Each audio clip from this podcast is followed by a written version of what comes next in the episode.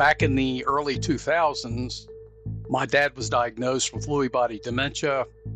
I became one of his primary caregivers, learned a lot about Alzheimer's and those types of issues. After he died, it became a passion of mine because I looked at the care for people and the care was all over the place. And I thought, there's got to be a better way to take care of an individual who chooses to be in their home with their family so that they can live their life the way they want to live. This is Dare to Disrupt, a podcast about Penn State alumni who are innovators, entrepreneurs, and leaders, and the stories behind their success. I'm your host, Ryan Newman, and on the show today is Norm Potter. Norm is the co-founder and co-owner of Allegiance Transportation, as well as the owner and executive director of the Winston Salem branch of Griswold Home Care. Allegiance Transportation is a non-emergency medical transportation provider specializing in wheelchair and ambulatory transport services. Griswold Home Care provides non-medical care to elderly adults by referring professional caregivers for personal care, homemaking, and companionship services. Norm graduated from Penn State with a degree in finance and economics.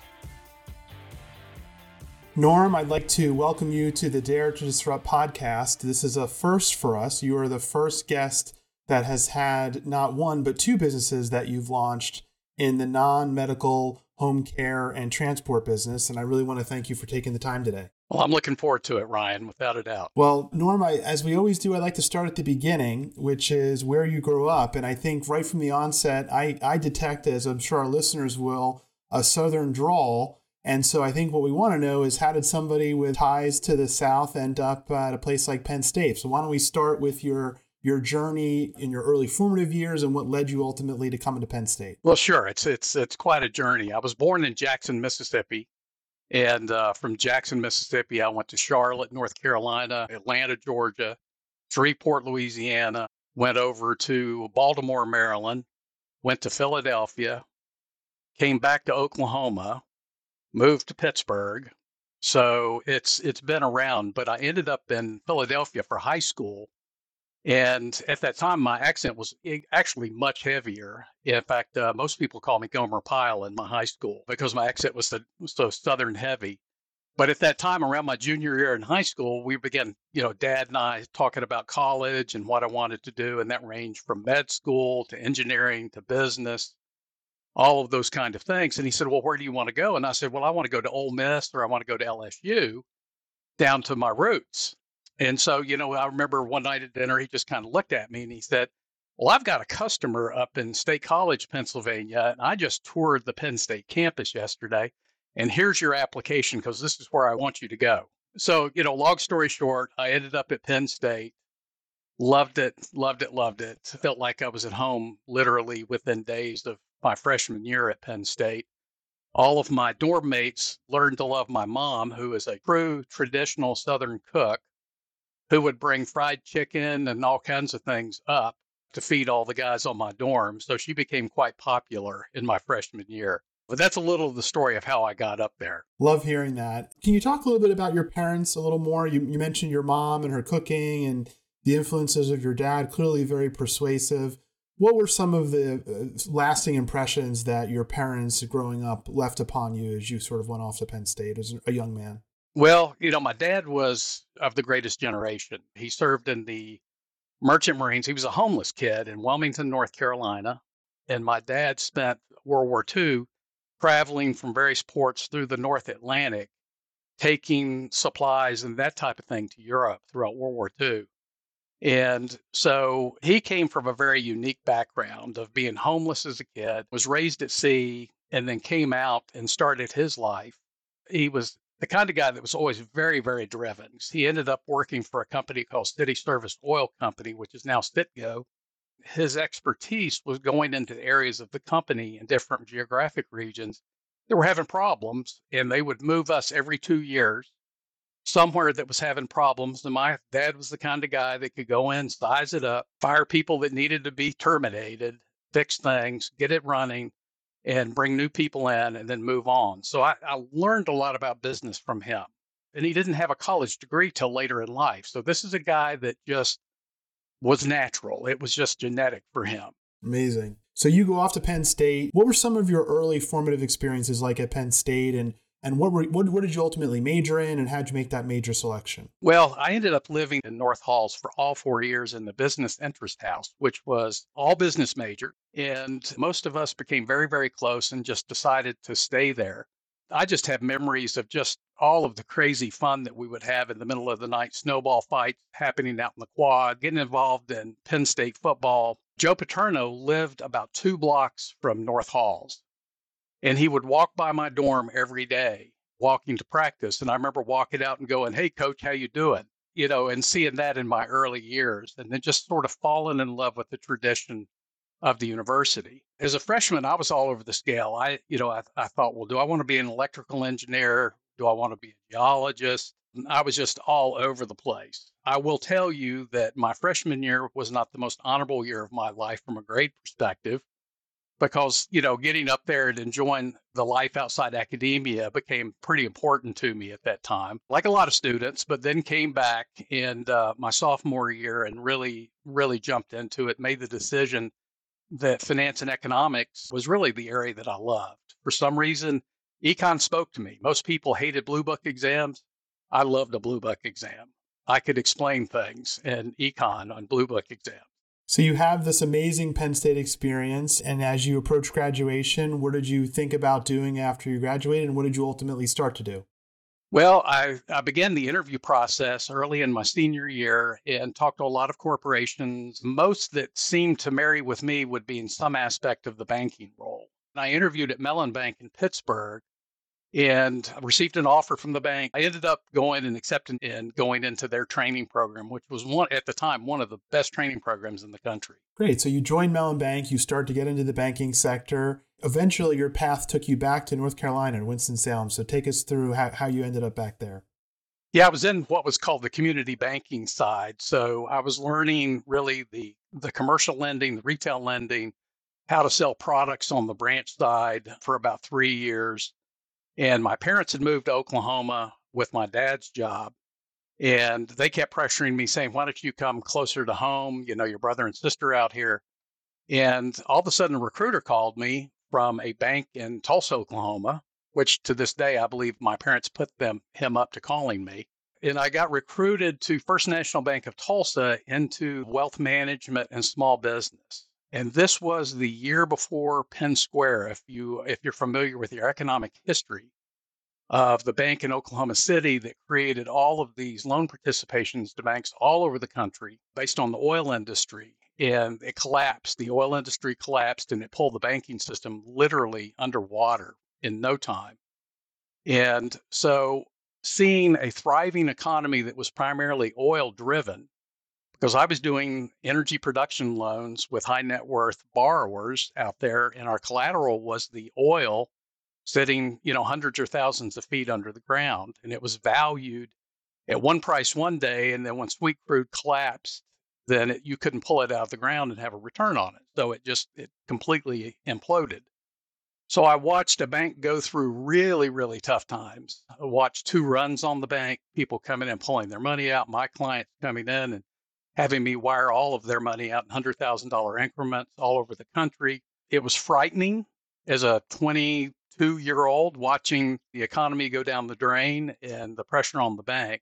And then back in nineteen thirteen, my grandfather, Edwin Guy, started a bank in the mountains of North Carolina called Avery County Bank.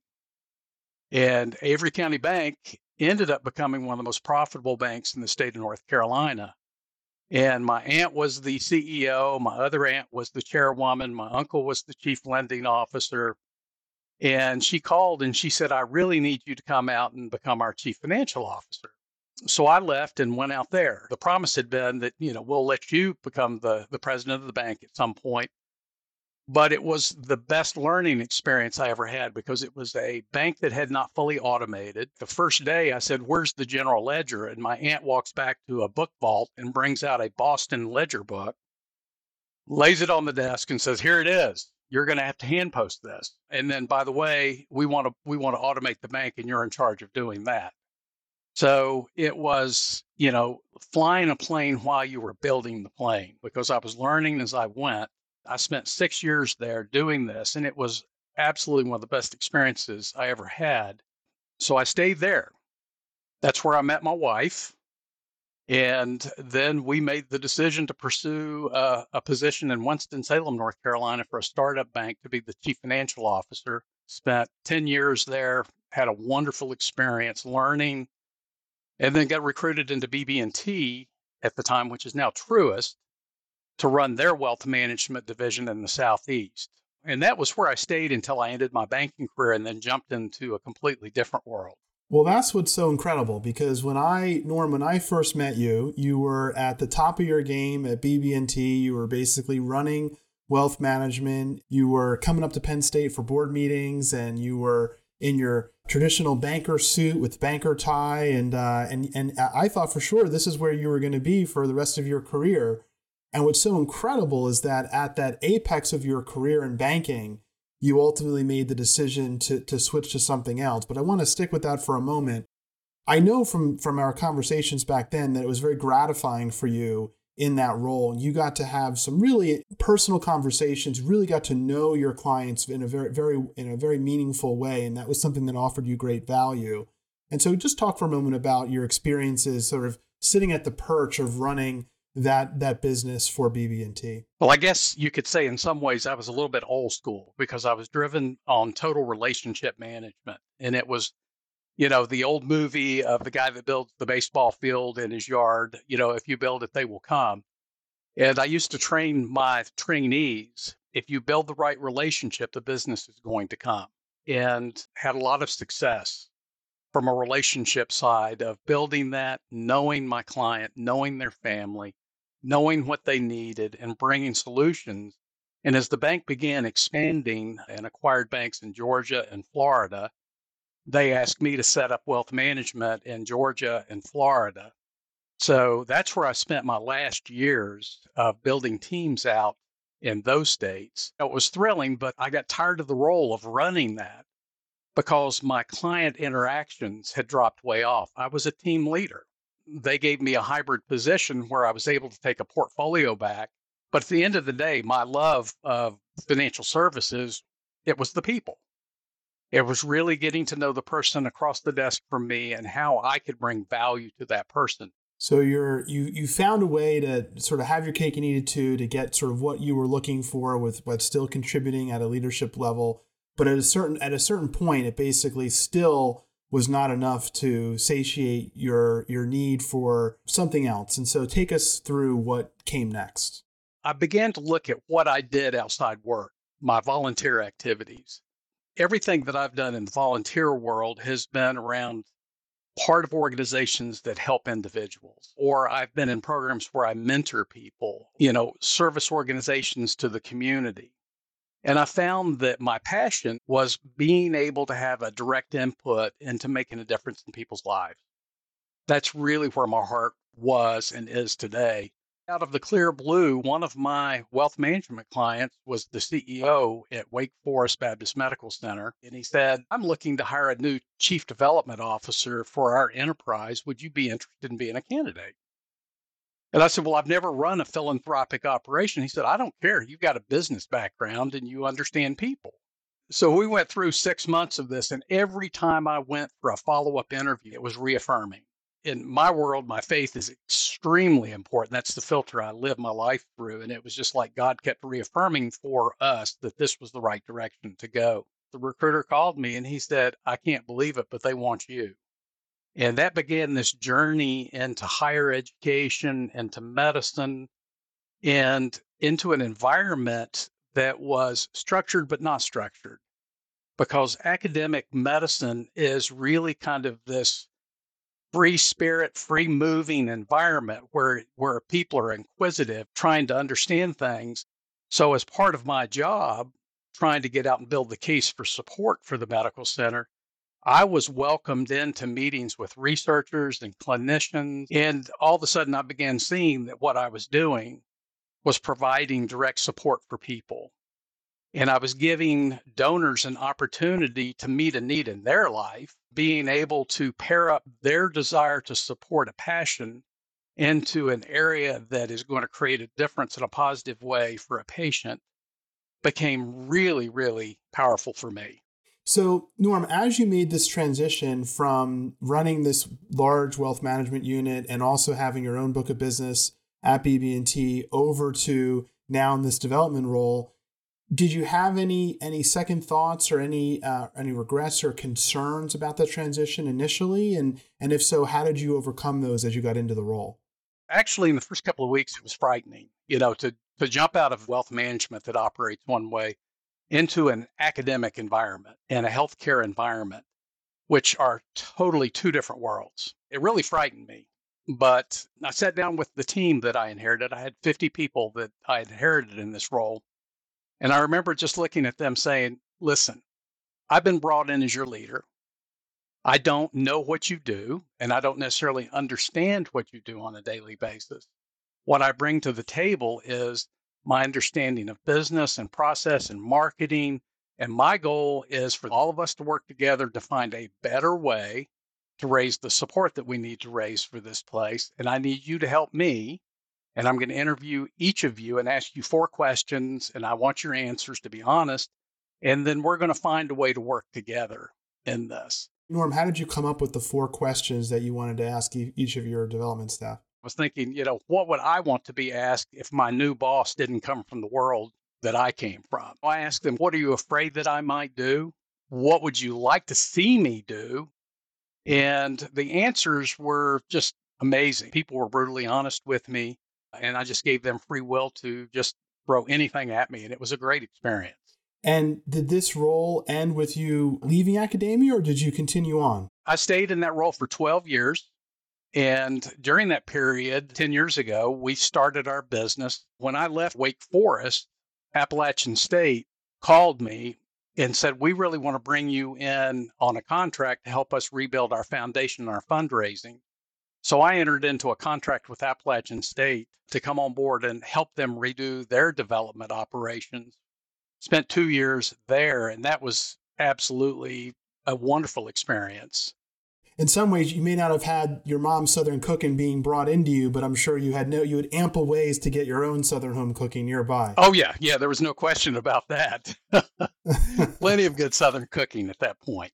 So really what you're saying is that you had this career in banking, then transitioned into career in development and higher education academia, which then led for you to actually be recruited to run and build basically an, an entire development operation for another university after that first role. Yes. Really incredible. And it, it was just a lot of fun. So along the way, there's this you get this entrepreneurial itch. Talk to us about where that entrepreneurial interest came from and, and what spurred the initial foray into becoming an entrepreneur and an entrepreneurial family. It probably started when I was eight years old because I was always the kid selling lemonade in front of the house, or I would sell my brother and sister's toys out in front of the house. I'd always had a little business. And I started my first business back in the eighties, which was video inventory systems. And it came about as a result of a comment that an insurance agent made to me one night. And from that point, I really got interested in finding different ways to meet different problems. And that began our process, getting into entrepreneurial projects. Back in the early two thousands, my dad was diagnosed with Lewy body dementia. I became one of his primary caregivers, learned a lot about Alzheimer's and those types of issues. After he died, it became a passion of mine, because I looked at the care for people and the care was all over the place. And I thought, there's got to be a better way to take care of an individual who chooses to be in their home with their family so that they can live their life the way they want to live. And that began a search about ten years ago of, is there a business that we can get into that we can make a difference in other people's lives? That led us to finding this franchise here in Winston that was just sort of flailing along, and I negotiated for it and bought it. Over the last ten years, we built it into one of the highest rated agencies here in Winston-Salem, serving primarily people that have dementia, end of life. We do a fair amount of hospice work, post-hospital stays. While I worked simultaneously at Wake, it was really being able to get inside the science behind Alzheimer's, clinical care, and then how can I take some of those things that I was learning in academics and bring it into a business model and how we care for individuals. My son, James, had always wanted to have a business with me. And we always noticed when he was younger how well he did with older people, you know, his grandparents, and he's got this native protective element. So we agreed to go into business. And so he's been with me in Griswold Home Care since he graduated from Appalachian State. So he's been there about nine years now. Incredible. And you're and you're primarily an agency doing in-home care. And so just talk to us for a minute about how the business model works, how the payment model works in terms of insurance, non-insurance. The, the business model in this thing, it's it's changing pretty dramatically. Ten years ago, we were in the one hundred percent private pay market. So the issue is we, we work in a segment of the population that can afford to pay for this type of care. It's changed pretty dramatically now that our payer mix is probably sixty percent private pay, thirty percent V A, and then some other long-term care and that type of thing are in our payer mix. So it continues to change. This industry is in the verge of a disruption, to be honest, across the country. There's a high demand for this type of care because the population's getting older. The desire is to keep people out of the hospital. There's a lot of factors at play in this industry right now, from payer mix to how do you meet the care? How do you recruit enough staff to be able to do this? It's a challenging business to be in. Typical profile, someone will call us and say, you know, mom or dad has Alzheimer's. They're at a point we can't provide care anymore. Would you come in and assess them? So our, our R N goes in, provides an assessment. We determine what their needs are. We create a care plan. We present back to them on what we think it will take to care for the individuals. And if they agree to the care plan, then we structure individuals that are trained specifically for whatever that client needs. And then we structure teams around them that run from, we have live-in caregivers to twenty-four seven teams to just, you know, multiple hours at different intervals. So it's all over the place. So we try to meet our clients where they are. Well, it's certainly a great service and and and need to be able to, that needs to be met. And so it's amazing that your family and, and your business ultimately is dedicated to that. It's been a great journey for you. And along the way, you've also discovered another opportunity for an additional business, maybe maybe we could refer to as an adjacent business. Can you talk to us about Allegiance Transport? Over the years, we've seen an increasing demand and need for transportation. So when I was working in the hospital systems, one of the greatest problems you have there are getting people discharged that don't have transportation, because if they have to retain them and they're under Medicaid or Medicare, they might not get reimbursed for having to retain the patient. So that's that was growing into a bigger problem. Then the growing acuity of people in the community of having health-related issues that were missing appointments because they didn't have reliable transportation. So we began seeing a huge need for transportation. We also saw that the people involved in the transportation were, and I'll just call it what it is, fly by night. You know, we saw terrible equipment on the roads. We saw staff that I wouldn't put my mom in the same unit. And so my son and another partner began meeting. It was right before COVID, and we just kind of said, okay, we want to differentiate ourselves. So what what do we think is kind of a market breaker? We don't want the industry to define us. We want to define ourselves. And so that's where the concept of Allegiance Transportation came together, which was really highly focused on creating a service that was not only extremely client-focused, it was also focused on the referring party, hospitals or whatever. Having the best equipment on the road, having the best trained people on the road, but having drivers that are extreme customer service people.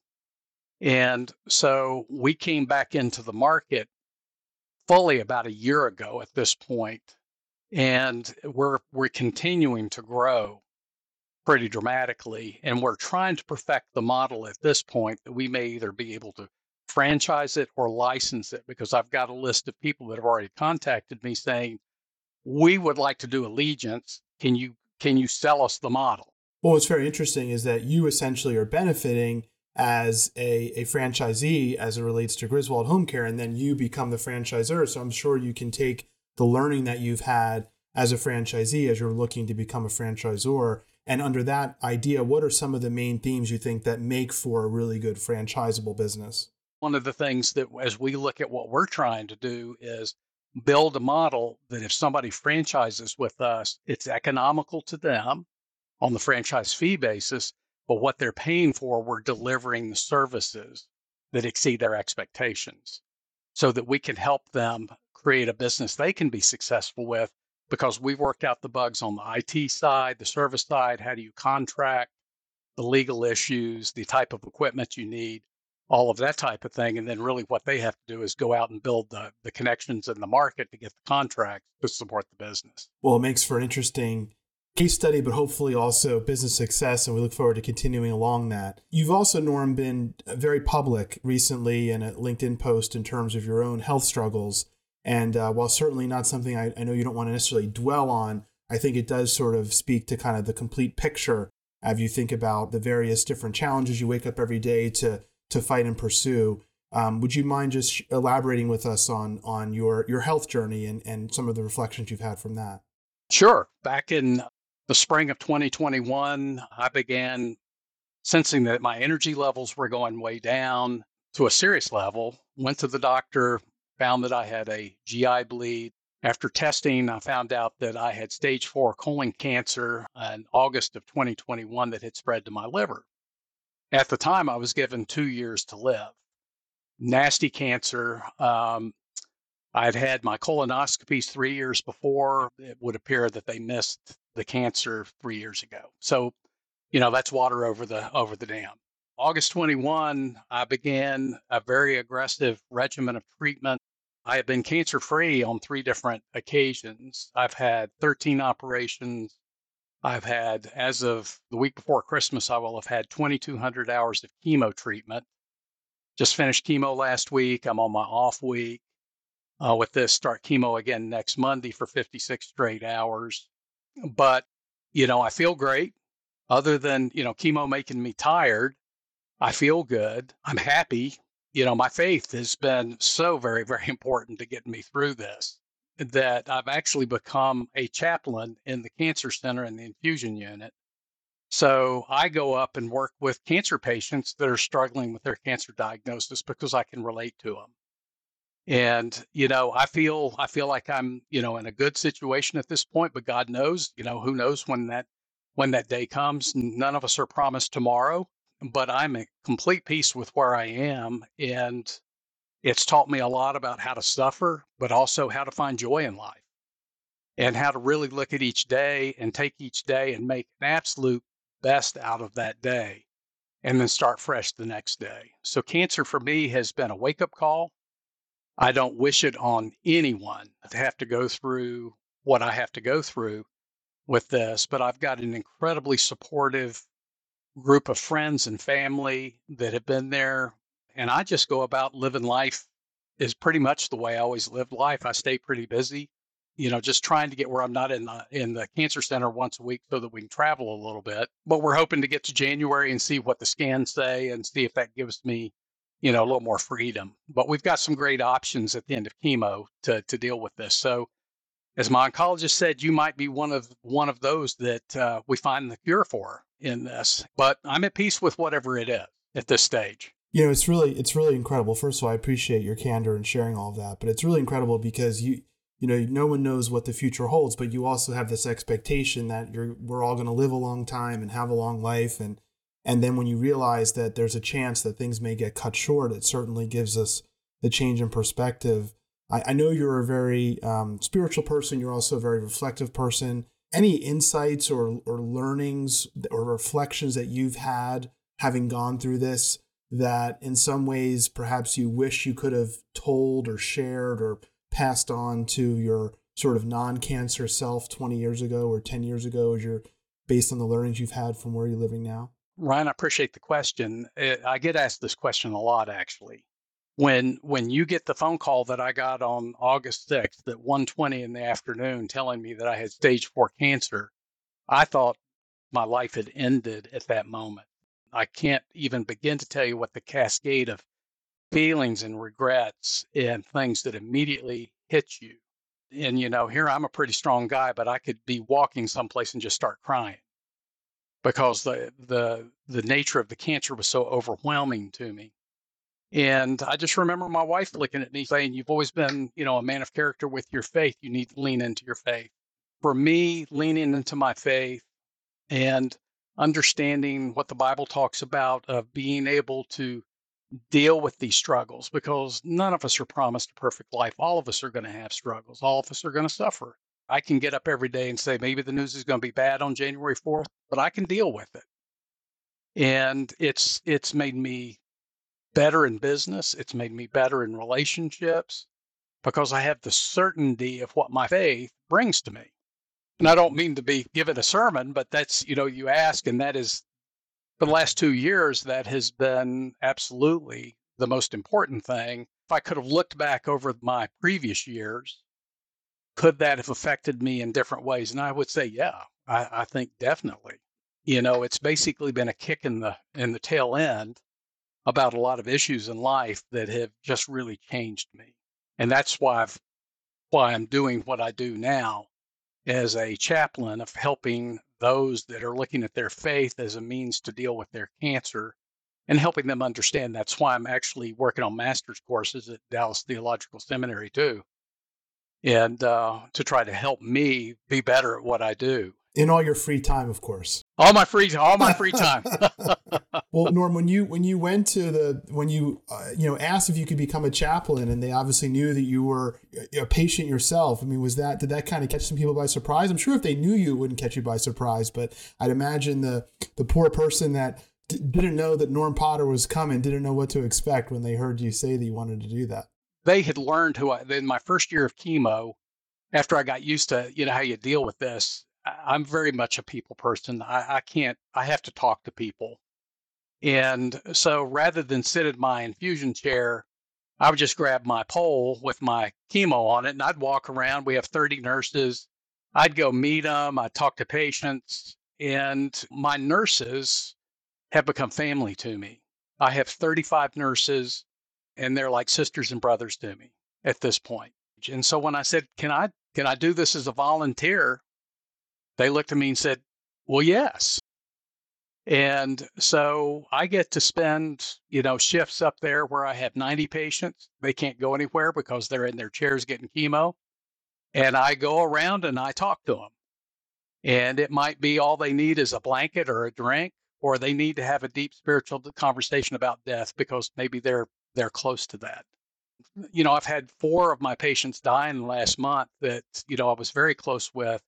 But helping them through very difficult times, it's just been highly rewarding to me. It's where I know I'm supposed to be. I never thought that that would be the case, but it's where I know I'm supposed to be. Well, that's incredible, Norman. I, I just think back to when I met you back in that banker suit, you know, twenty years ago, and um, something just told me that that you had a, a higher calling and more more left to do than what you were doing, and and it's really incredible to see that the path that you've been on and what you've been able to do. And.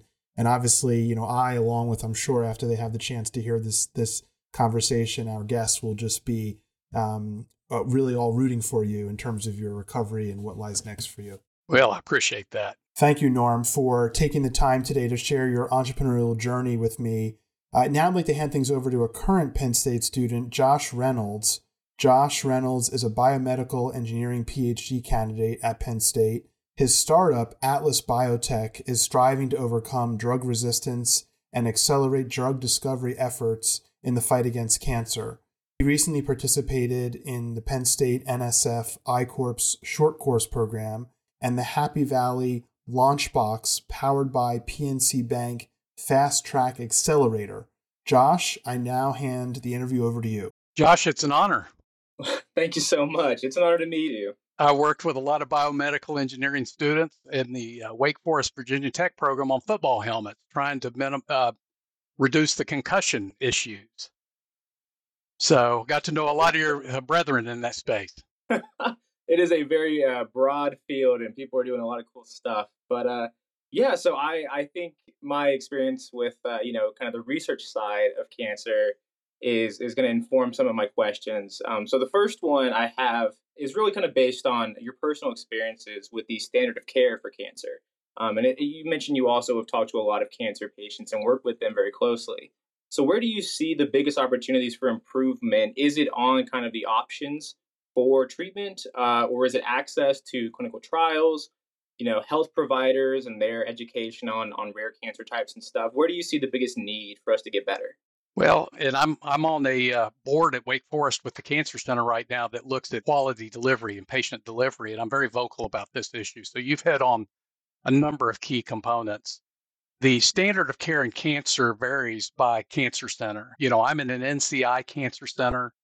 I also I'm at Duke. That's an N C I Cancer Center. So, but the standard of care differs everywhere. And what I found after two and a half years of this process is my expectation would have been more of a three sixty approach around me as the patient and my family in the middle of looking at the psychosocial issues, the financial issues, the wellness issues, the nutritional issues, the alternative issues, and also looking at new innovative therapies that are out there.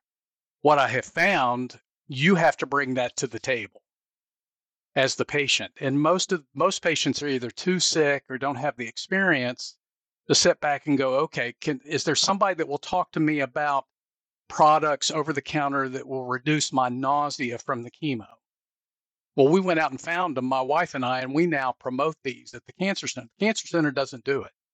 The standard of care needs to go from, I've got cancer, we're going to start you on chemo or radiation or whatever it is, to, we need you in the middle, and we're going to put this donut around you that takes care of all these issues. You know, does it make sense to be taking cur- curcumin and high-dose vitamin C as part of what you're doing? These are things that most cancer patients have to go find on their own, and the care delivery needs to bring that to the table. Wow, yeah. I so I haven't, so my, my I have personal experience with cancer that my grandfather passed away a few years ago from it, but that was kind of peripheral for me to see that and then watch it happen. So being able to hear kind of how it was for you and where you need, you see that need for help with patients is, is really enlightening for me. I also have some questions about your entrepreneurial journey and kind of how that worked for you.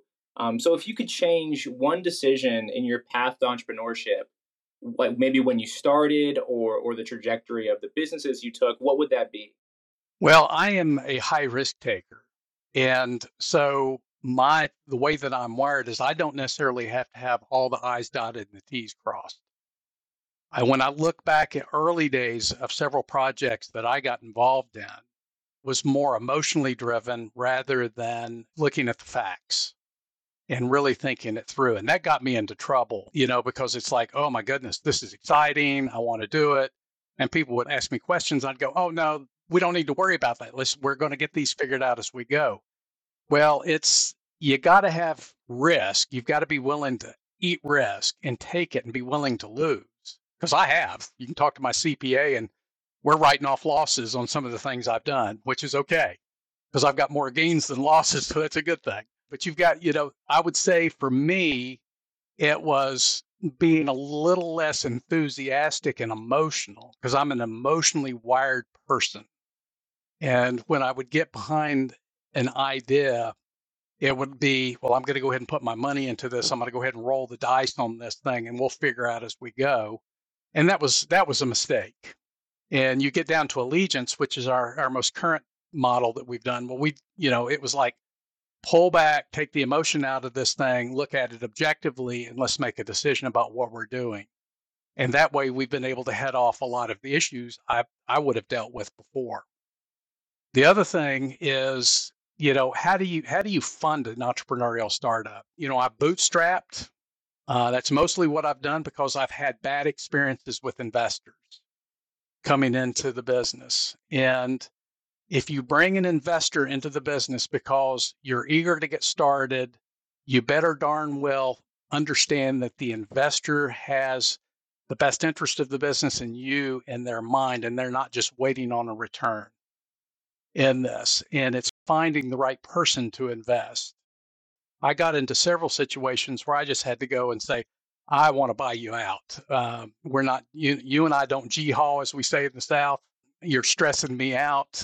You know, you paid X, I'm going to go ahead and pay you Y so that you got a little bit of profit on this, and I want you out of the business.